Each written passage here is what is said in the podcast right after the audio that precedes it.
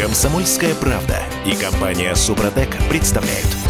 Программа «Мой автомобиль». Всем привет, это радио «Комсомольская правда», я Дмитрий Делинский. Я Алена Гринчевская. Андрей Олег Осипов, редактор портала осипов.про у нас на связи. Э, Друзья, здрасте. Здравствуйте. Добрый день, дорогие друзья. Добрый день. Смотрите, э, московские власти отменяют штрафы за езду без пропусков, но не всем. А еще Россия э, превращается в такой цифровой лагерь. Есть серьезные подозрения, что скоро мы будем жить, ну, как в Китае, с персональными копилками баллов социальной благонадежности. Вот это две главные темы этой четверти часа.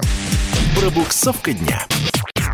Итак, друзья, смотрите, а, народ смог донести свое фи до высоких кабинетов, и это круто. Так пишет сегодня в соцсетях, а, в связи с тем, что в Москве отменили штрафы за езду без пропуска для тех, кто ошибся во время привязки номера автомобиля к этому пропуску.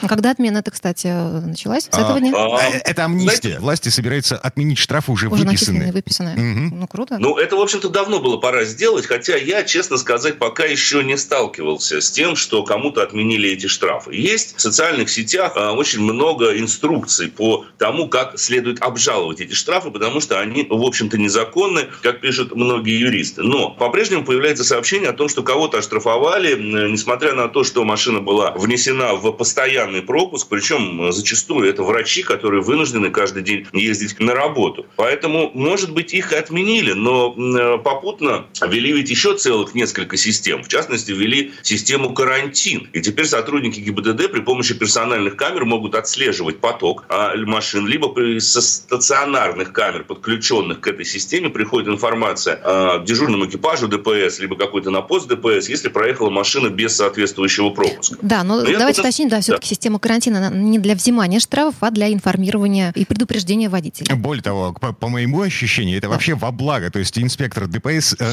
теперь не тормозит весь поток, не тормозит все машины, допустим, на въезде-выезде в Москву для того, чтобы проверить пропуска, а просто выхватывает из э, потока машины, у которых пропуска нет. Ну, благо это только в этом как раз и заключается, в том, что он теоретически будет останавливать только те машины, которые не имеют пропуска. Но, как показывает практика, к сожалению, эта система карантина работает криво, потому что были уже случаи, когда камера информировала о том, что этого номера нет, инспектор останавливает, проверяет разрешение по QR-коду, вот по тем самым цифровым разрешениям, которые есть сейчас у каждого в мобильном телефоне, а там оказывается, что машина внесена, в общем-то, в базу и как- никаких проблем нет. Возможно, это, конечно, временные сбои, которые, скорее всего, будут устранены. Но то, что Москва потихонечку превратилась в эдакий э, цифровой концлагерь, это факт. Э, К тому же камеры фото-видеофиксации в Москве, особенно в Московской области, стали работать немножко по-другому. Это То как есть- по-другому? То есть, ну вот я вам скажу из собственного опыта. Я на майские праздники поехал к друзьям на дачу.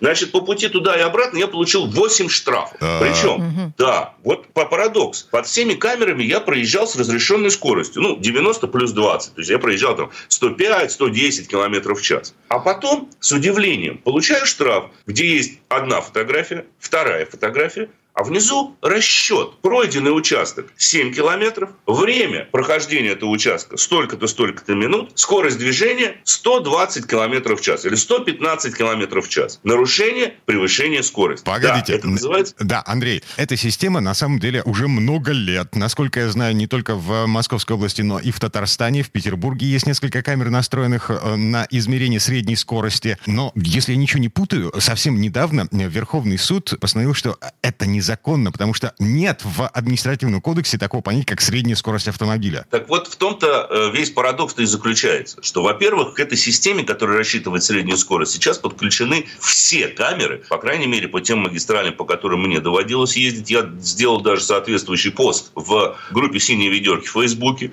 и был удивлен количеству откликов, потому что люди пишут, что аналогичная ситуация наблюдается ну, практически на всех магистралях, ведущих из Москвы. Офигеть. Они не пишут, они не пишут, что это средняя скорость. Они просто указывают, что нарушение скоростного режима. То есть под теми двумя фотографиями, когда вы проезжаете под камерой, скорости нет вообще. Просто внизу приводится решение математической задачи, школьной, собственно говоря, как рассчитывается средняя Уравнение. скорость. И они не пишут, что это средняя скорость движения. Они Погодите. пишут, что это просто превышение скорости. Это же, я не А вот- автоюрист, не настоящий Это слесарь. незаконно Да, вообще, э, это всем противозаконно вообще. обжалуй, называется эта задачка, понимаете? Конечно. Вот в этом-то весь парадокс парадокс заключается. Вот я сейчас открываю, у меня же есть постановление, вот фото-видеофиксация, вот тут, пожалуйста, нарушение, двоеточие, превышение скорости. Все. Не средний, не Они не пишут, что среднюю скорость. Тут просто написано там автодорога М8, разрешенная скорость 90, э, расстояние, пройденное транспортным средством 2432 метра за 54 секунды. Это составляет среднюю скорость в 120 км в час. Причем они не пишут среднюю, они пишут скорость 120 км в час. И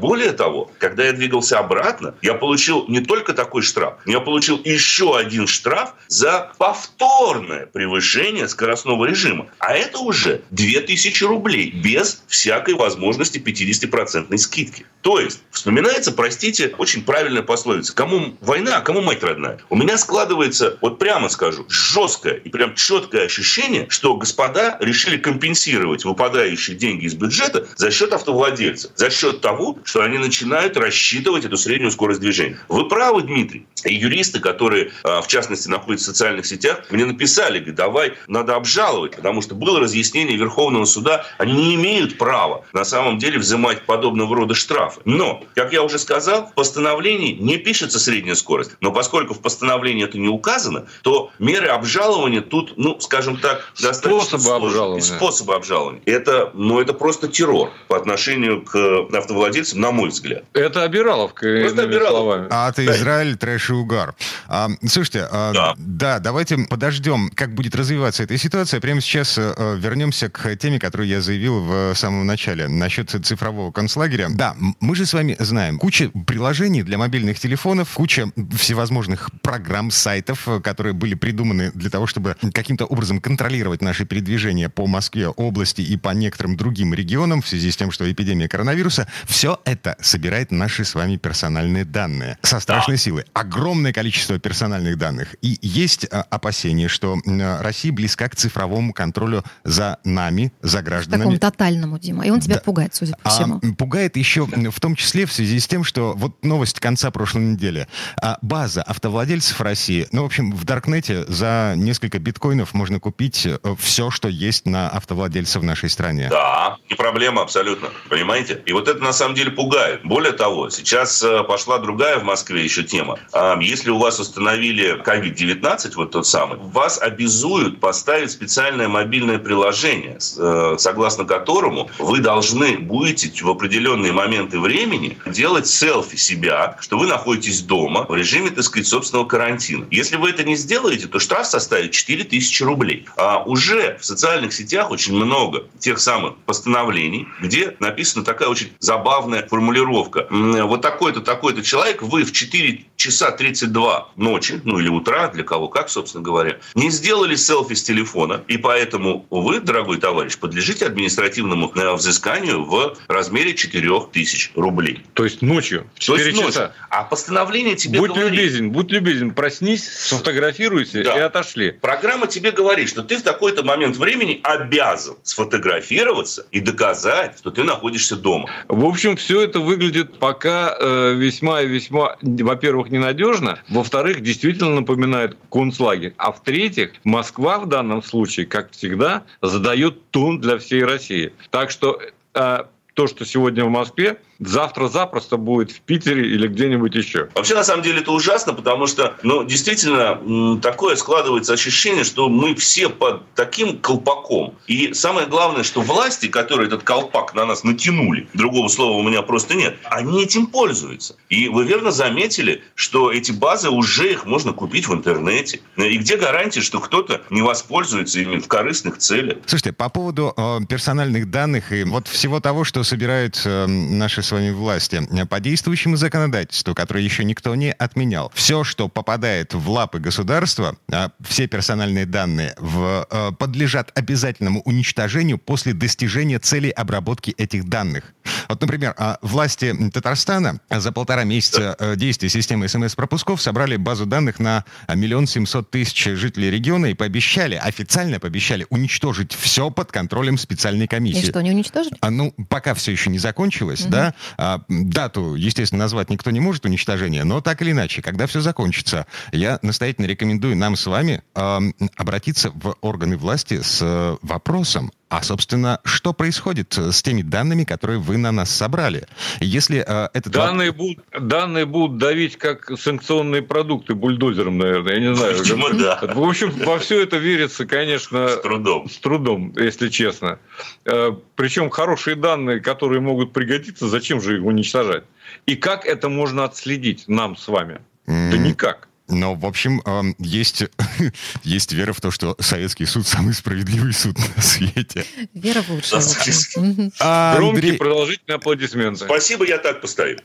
Андрей Олег Осиповы, э, независимый автожурналист, редактор портала осипов.про. Э, Парни, спасибо, берегите себя. Спасибо. Спасибо. Спасибо, всего доброго. Счастливо. Да, мы вернемся в эту студию буквально через пару минут. Ну а следующие четверти часа у нас Юрий Сидоренко, автомеханик, ведущий программы «Утилизатор» на телеканале ЧЕ. Будем говорить о дедовских способах защиты колес машины от кражи. Юр, на самом деле, всерьез готовится к возвращению 90-х. Комсомольская правда и компания Супротек представляют. Программа «Мой автомобиль». А это мы вернулись в студию радио «Комсомольская правда». Я Дмитрий Делинский. Я Алена Гринчевская. Юрий Сидоренко, автомеханик, ведущий программы «Утилизатор» на телеканале ЧЕ. Вместе с нами, Юр, привет. Э, Привет, э, привет, при- прекрасная погода, можно так сказать. Все хорошо в жизни, э, нормально. Добрый день, Юрий. По голосу вы понимаете, что проблемы во взаимоотношениях между Юрием Сидоренко и московскими властями, они, в общем, еще не закончились. Но мы верим в лучшее, Юрий. А, да, я на всякий случай напомню, на прошлой неделе э, у Юры аннулировали рабочий пропуск, и, э, в общем, битва двух титанов Юрия Сидоренко и Сергея Собянина. А, мы следим за тем, что происходит. Ладно, здесь сейчас давайте будем разбираться в способах защиты колес машины во дворе от воровства. Пробуксовка дня. Юр, я подозреваю, что ты ждешь возвращения 90-х годов, нет? Э, Я не то что жду. Нет, мне, конечно, нравились 90-е годы, было весело жить, но я не хочу, чтобы они возвращались. Но, походу, это сейчас может прийти в какой-то мере обратно. Ну, потому что уже начались. Я, я, откуда вообще возникла эта мысль про это рассказать? Вышел на улицу с- машины на нашей стоянке, она неохраняемая, сняли колеса. То есть уже Всё, то есть я началось. понял, ш- что все, звонок есть. Это что, на кирпичиках, на, на, на пеньках? Как там вообще просто ее просто бросили. Она, видимо, упала с кирпича, она вообще упала там на днище и лежала. Причем машина свежая. Не брошенная машина, а свежая машина с хорошими дисками она была. Я просто на, на диски всегда обращаю внимание. Это звонок очень неприятный. Так, все-таки, как защититься от угона? А, А давай сначала поговорим о том, как вообще их снимают. Ладно. Да, Юрий. Да, ну, это, кстати, правильно, Алена, совершенно. подъемник Надо с же этого нужен, начать. А вот э, знаю, на- насколько... руки Мне нужны. кажется, это все очень долго, на самом деле, должно времени занимать у грабителей. Либо я не права. Если это грабители, которые не умеют снимать колес, то это очень долго. Если это грабители настоящие злоумышленники, которые более-менее э, с руками, но это все, вот вся машина занимает 7-10 минут, чтобы снять колес. Если, если машина не защищена. Ну, то есть это группа, Да. получается, да, неких э, людей, которые поднимают машину и просто-напросто снимают колеса. Ну, э, за 7 минут снимают, в принципе, когда вчетвером они работают. То есть под, подходят четырьмя домкратами, машину подняли, сняли колеса, опустили, уехали. Мгм. Так, ну вот, допустим, у меня штамповка. Дешевая, ржавая уже штамповка. А Я могу выдыхать спокойно. Вероятность очень большая, что просто-напросто их не заинтересуют эти колеса никого, потому что, ну, их же снимают, ну, давайте честно скажем, это бизнес. Это черный бизнес. Но тут вопрос в чем? Что есть, э, может быть, очень плохие диски, но при этом э, хорошая резина стоять. Так что тут надо понимать, надо выдыхать или нет. У тебя резина новая стоит? Э, Дешевый японец, стоя, по-моему, четырехлетняя. Ну, Поэтому... Ну, я думаю, что, в принципе, можно тогда выдохнуть. Мгм. Хорошо. А А, тем, кому выдохнуть все-таки еще рановато, что им посоветовать, Юрий? а как все-таки обезопасить себя? от- Ну, здесь э, надо сделать все очень просто, конечно. Отказаться от покупки колес и все. Купить дешевые. Ездить на старье, на лысой и ржавой.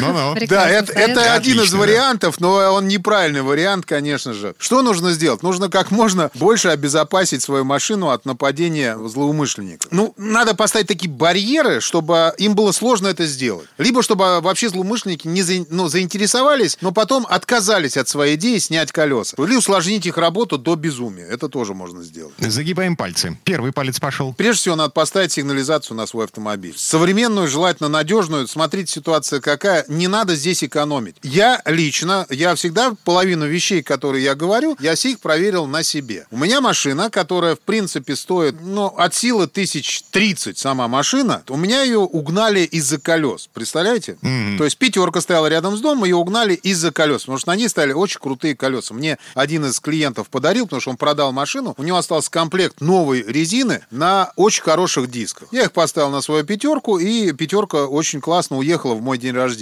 После этого мне через два года вернули. И я понял одно, что на ней стояла сигнализация. Я к чему все это говорю? На ней стояла сигнализация, ну, за 3000 рублей. Ни о чемная, которая так вот работает. Ночью она срабатывала очень часто, ложные срабатывания. Я отключил датчик удара, чтобы она не срабатывала. И вот это как раз оказалось, в принципе, тем, что, видимо, воров не остановил. Юрий, Потому что ну если вот стоит так- хорошая... Да, да. вот сразу вопрос. Если стоит хорошая сигнализация, мне кажется, сейчас воры и грабители, они настолько продвинуты, что им труда особо не составляет найти ключик к любой Э, сигнализации. Я подозреваю, что те, кто ворует колеса, они... Не настолько продвинуты. Да, да, да, да, да. Да, да, вот совершенно, Дим, ты правильно говоришь. А, Ален, и- мысль правильная, то, что сейчас воры стали продвинутые и хитрые. Но вопрос в том, что, э, как Дим правильно сказал, воры, которые снимают колеса, ну, у них нет цели угнать машину, то есть у них другая цель. У тех, у кого есть угнать машину цель, они тоже делятся на категории. Есть те, которые просто, я их называю наркоманы, но это не факт, что они наркоманы. Те, которые хватают любую машину, едут ее продают за 10 тысяч рублей, а есть те, которые угоняют уже конкретно там дорогие машины, у них целое устройство, сканеры, которые сканируют ключи, там отключают электрику. Это очень дорогостоящее оборудование, а оно продается, мне даже показывали такое оборудование. Ну, короче, сиг- сигнализация должна быть хорошая и с датчиками удара, датчиками движения, да? Значит, в чем смысл хорошести? Хорошести в том, чтобы были нормальные в ней датчики удара, чтобы они ложного срабатывания не делали. Вы их настраиваете так, чтобы при э, срыве болта колесного там происходит щелчок и сотрясается машина. Он должен начать предупреждать. То есть делать пип-пип-пип, вот так вот. Как только начинает машину чуть больше качать, он должен начать сигналить. Дешевая сигнализация этого не делает. Она либо орет, постоянно орет, то есть, ну вот просто постоянно. То есть у нас под окном такая стоит машина, она срабатывает от, ото всего. Либо люди отключают, вот как я сделал, она вообще не работает. Поэтому нужно вот обязательно сделать, э, поставить нормальную сигнализацию. И она же, эта сигнализация, с правильной противоугонкой, она не даст машину вашу угнать. Ну, по крайней мере, одному классу злоумышленников, которые могут это сделать. Так что вот такая история. Это первое, что надо сделать. А, второй палец, а, ну я понимаю, а, стандартные противоугонные правила. То есть мы выбираем а, хорошо освещенные, многолюдные места для того, чтобы оставлять машину. Естественно, это совершенно правильно. И с видеонаблюдением желательно, если там оно есть. Но, зная наши дворы, мы же не можем поставить камеру на конкретно одно место и на него ставить, к сожалению. Поэтому видеонаблюдение поставить довольно-таки сложно. Э, Можно какую-то широкоугольную камеру поставить на всю площадку, но не факт, что ты приедешь и встанешь именно на, на эту площадку. Но все равно, в любом случае, если ставить негде, я не знаю, поставьте на платную, в конце концов. Ну, то есть на- надо там, где много, там, где ходят люди, там, где видно, чтобы не было темно, там, конечно, уже вероятность того, что полезут, но она будет маленькая. Так, а, секретки. Ну, то есть вот в моей машине изначально э, из э, пяти гаек одна с э, секреткой. Изначально это как? То есть я ее купил уже в таком состоянии. А, я все, я понял, да. Совершенно правильно. Нужно обязательно поставить секретки. Причем, опять же таки, вот всех просто э, заклинаю. Покупайте хорошие секретные болты и гайки. Правильные секретные болты и гайки. Потому что все, что дешевое, оно вам не поможет. То есть нормальные болты, которые, вот, например, комплект болтов на машину должен стоить не меньше трех с половиной тысяч рублей. Это будут нормальные хорошие секретки. Может быть, там за две тысячи есть. Но за 800 рублей это не хорошие секретки. Они а, должны быть сделаны из специального металла, который очень жесткий, который невозможно зубилом даже отколоть. Плюс на нем обязательно должно быть сделано кольцо сверху, вокруг вот этого фигурного ключа, э, фигурного выступа, должно быть сделано кольцо, которое проворачивается, чтобы нельзя было зацепиться никаким ключом за эту секретку и ее открутить. Вот. И, соответственно, сами вот эти секретные э, гайки, которые накидываются на нее, они тоже должны быть в комплекте двух штук, их желательно не терять, ну, потому что открутить потом это довольно-таки трудоемкая вещь. Мы откручиваем секретки, потерянные э, у себя в автосервисе. Это долго, если хорошая секретка, муторно. Наверное, ну, не очень дешево, сложно. судя по всему. Юрий, а эти секретки нужно на каждом колесе установить или достаточно на одном или на двух? А насколько Алло, я понимаю, не алло, продаются на э, по каждом, одному, по два. на каждом. Комплектом, Комплектом же. сразу, Да. на все четыре. Комплект продается на все четыре, в них два ключа обычно идут э, ну, для того, чтобы отворачивать эти секретки. Вот, один ключ вы кладете с собой в машину в потайное место, второй ключ кладете вместе со вторым комплектом ключей не в машину, а кладете дома. Все, чтобы у вас он был. Если вдруг что, чтобы вы могли открутить. Так, и четвертый палец. На четвертом месте у нас это самый простой детский способ, которым я пользуюсь уже давным-давно. Помогает. Он останавливает иногда э, злоумышленников, потому что это мне рассказали, в принципе, злоумышленники. Еще в 90-х. а, Потому что такие тоже ко мне в сервис приезжали. Тогда все приезжали в сервис. Автосервис это было такое место очень тяжелое. Тяжело в нем было находиться. Вот. э, Паркуясь, водитель выворачивает колеса. То есть, когда вы встали, вы поворачиваете колеса передние либо влево, либо вправо. Так, То есть как это работает? когда, а объясню, задние колеса снять, конечно, можно, то есть нормально. Вот. Но передние колеса снять уже очень проблематично, потому что подлезть очень тяжело. Колеса вывернут, тебе неудобно подлезать, откручивать и так далее. Вот. И плюс, что получается? Передние колеса, они у нас в руч- на ручнике не стоят. Когда начинают поднимать заднюю часть машины, передние колеса, под них что не подставляя, она все равно поедет. Вправо или влево. Все зависит от того, куда вывернуто. Вот. Ну, вот такая вот история. То есть он не на 100%, но хоть чуть-чуть он защищает. То есть просто я вам объясню, объясню как это за- за- защищается. Как мне тогда сказали. Говорят, Юр, а просто не хочется тратить время, когда рядом есть другая машина, у которой колеса стоят прямо. Мгм. Ну, это Вот. менее трудозатратно, в общем, ясно. Конечно, да, просто такая своеобразная штука. Вот, и так что, если вот человек столкнется со сложностями при, э, при снятии колес, ну, по крайней мере, есть вероятность того, что они ну, просто не полезут к вашей машине, чтобы себя не подставлять. Ну, по крайней мере, так думают и так получается. Окей. А, Юрий Сидоренко, автомеханик, э, ведущий программы «Утилизатор» на телеканале Че. Юра, спасибо. Спасибо. Э, Да, береги себя и до связи. Спасибо большое, счастливо. Ну а в следующей части программы к нам присоединится Федор Буцко. Будем говорить о световом языке и о правилах хорошего тона на дороге. Комсомольская правда и компания Супротек представляют.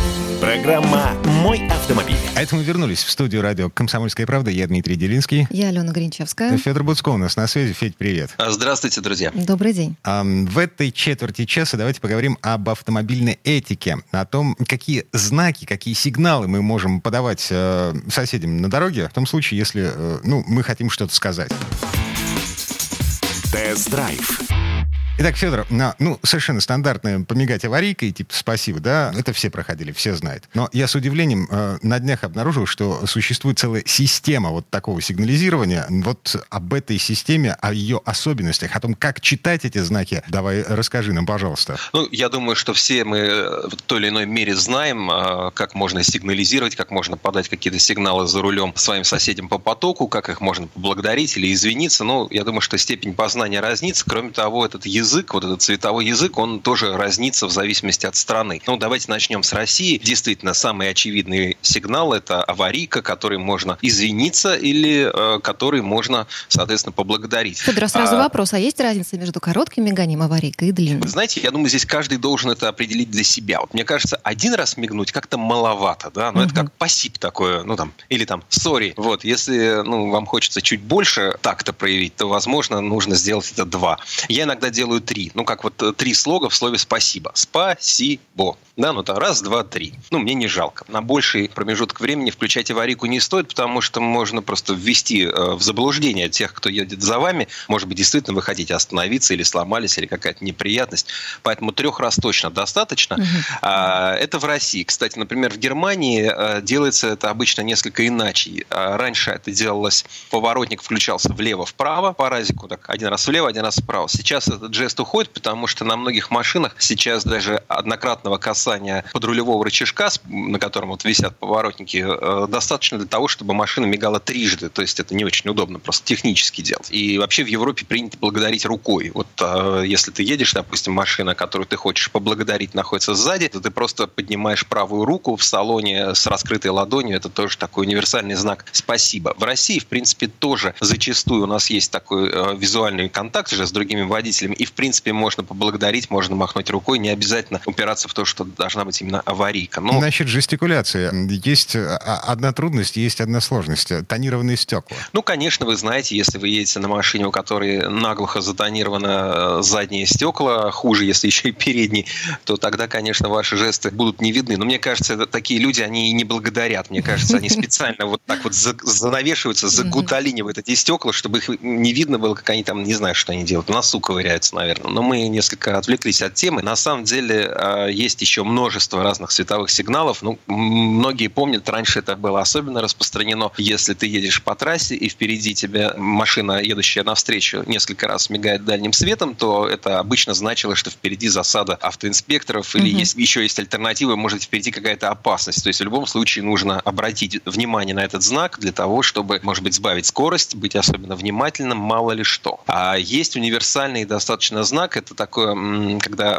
один-два раза мигают фарами, например, если вы стоите в пробке, навстречу тоже пробка, вам нужно сделать левый поворот, по идее, те, кто едут навстречу, не обязаны вас пропускать, но кто-то был достаточно любезен и помогает вам повернуть. Он мигает фарами один-два раза, мигнул дальним светом, пожалуйста, поворачивайте. Тоже, соответственно, нужно понимать этот знак, чтобы ну, не задерживать всех остальных, быстренько повернуть, поблагодарить, э, махнуть рукой, сказать спасибо. Да, но я, я еще в таком случае обязательно ищу глазами глаза того водителя, чтобы он увидел, что я его пропускаю, и чтобы он все сделал правильно. А, да, и вот тут да. уместно помахать рукой. Да. да, конечно. Ну, тем более, ему будет приятно, когда красивая э, женщина, значит, она на него посмотрела и помахала рукой, он будет рад пропустить кого-то еще, потому что будет помнить, как, как это приятно почувствовать себя э, за рулем джентльменом. И гораздо неприятнее чувствовать, по-моему, вот когда, знаете, напирают сзади и вот моргают дальним светом, да, мол, уступи дорогу, уступи дорогу. С одной стороны, нечего задерживаться в левом ряду на скоростной трассе, действительно, это, это полоса для обгона, а не для того, чтобы в ней комфортно ехать. Но у нас традиционно многие занимают левую полосу, потому что она кажется безопасней. Справа люди поворачивают направо, в нее встраиваются, там посередине вообще бог знает, что иногда происходит. А вот слева вроде у тебя там какой-нибудь э, идет разделитель металлический, вот прижался ты к нему и едешь себе. Догоняют вас сзади, моргают дальним светом. Ну, понятно, э, знак понятен, нужно уступить дорогу.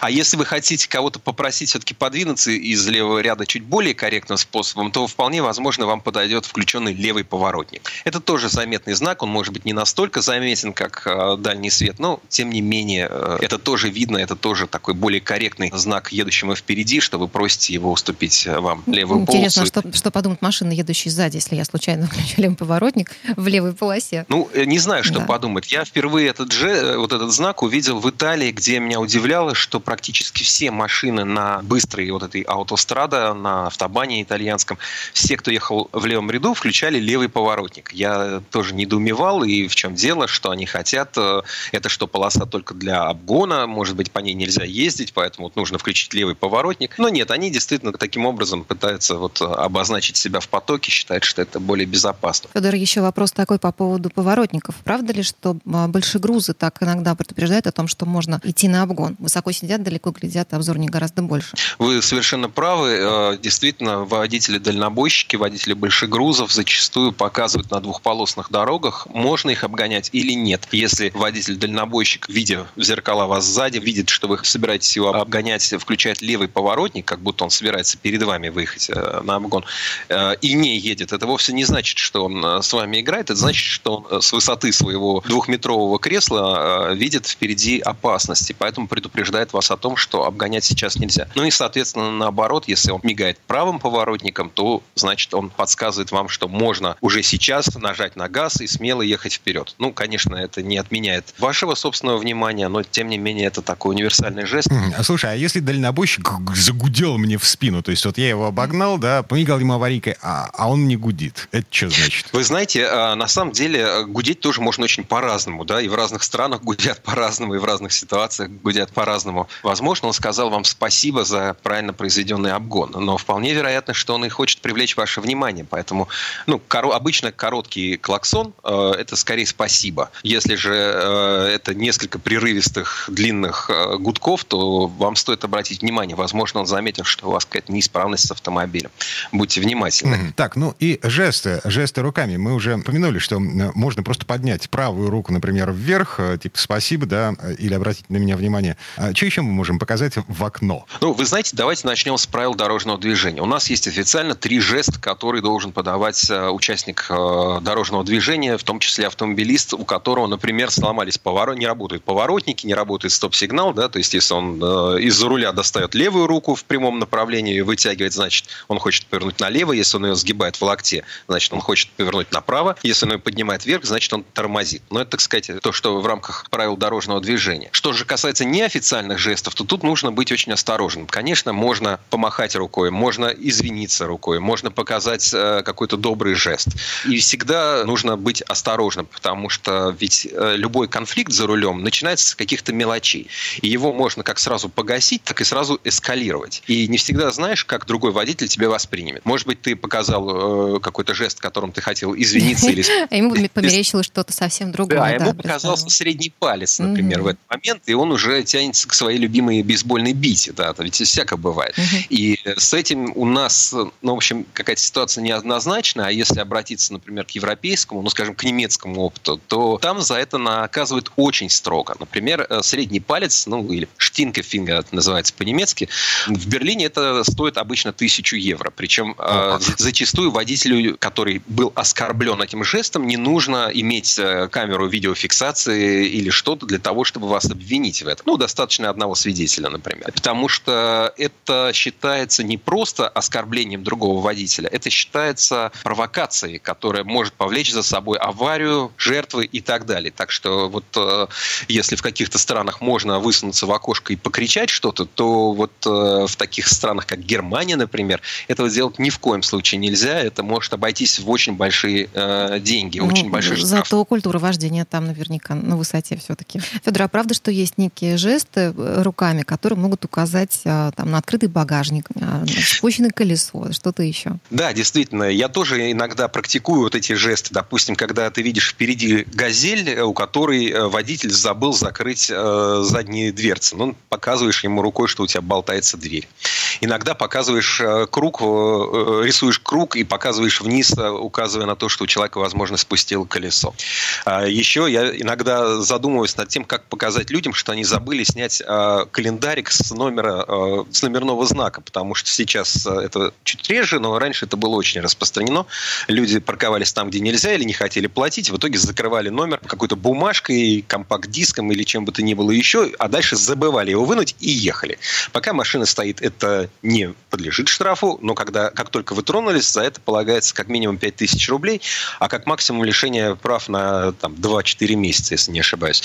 А, и тоже вот вопрос, как человеку показать? Ну, вот, вот как-то показываешь. А есть ну, такая и, игра такая, очень веселая, пьяная игра, называется «Крокодил».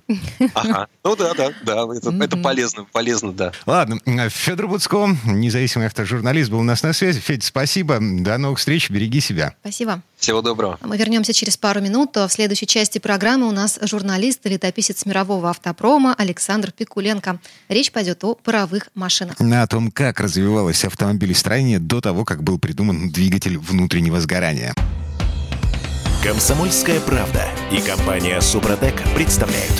Программа «Мой автомобиль». Это мы вернулись в студию радио «Комсомольская правда». Я Дмитрий Делинский. Я Алена Гринчевская. В этой четверти часа у нас традиционная история от Александра Пикуленко. На этот раз речь пойдет о предшественниках автомобилей, машинах на пару. Но, кстати, история паровых машин началась на самом деле больше двух тысяч лет назад.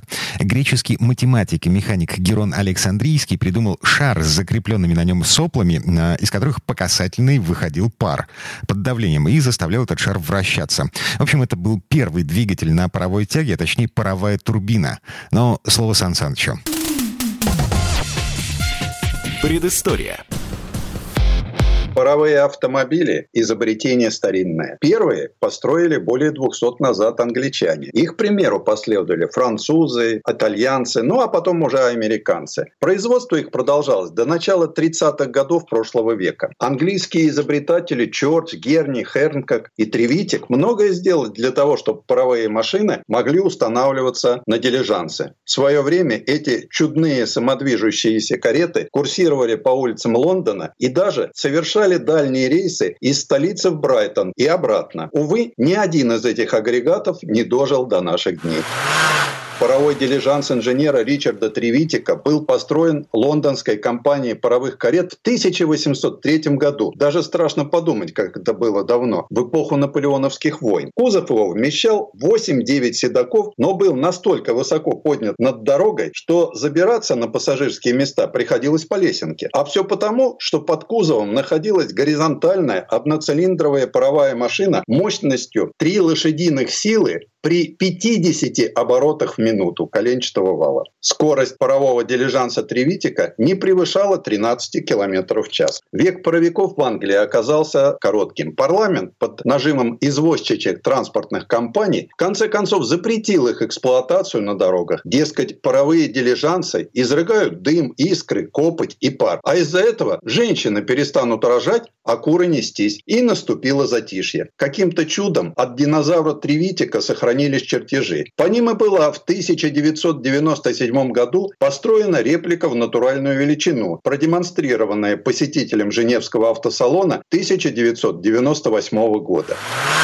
Нелепый закон о паровиках отменили только в 1896 И с этого момента в Англии началось возрождение паромобилей. Строили их заводы Лейланд, Торникрофт, Фоден, Сентинел, преимущественно грузовики, автобусы, пожарные машины и тягачи. Правда, к этому времени в области паровых автомобилей преуспели французы, например, конструкторы Болле и Серполе. В частности, последний предложил котел змеевикового типа. Он был компактным и уже через минуту-полторы после розжига розжига давал пар необходимого давления. Причем французы жгли в топке не каменный уголь, как британцы, а жидкое топливо. Нефть или бензин сгорали полностью без дыма и вредных выбросов в атмосферу. Дровами, как топливом, для паромобилей не пользовался никто.